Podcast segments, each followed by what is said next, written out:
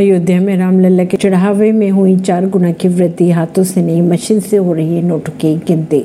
राम मंदिर निर्माण के साथ ही रामलला के चढ़ावे की अगर बात की जाए तो चार गुना वृद्धि देखी जा रही है। सितंबर की अगर बात करें तो सितंबर में रामलला के दान पात्र में साठ लाख का चढ़ावा आया था। राम मंदिर निर्माण से पहले की अगर बात करें तो रामलला का चढ़ावा हर माह पंद्रह से बीस लाख रुपए होता था, लेकिन अब इसमें बढ़ोतरी देखी जा रही है। पिछले दो महीनों से रामलला का चढ़ावा पचास लाख के पार पहुँच गया। रामलला के चढ़ावे की गिनती मैनुअल होती थी।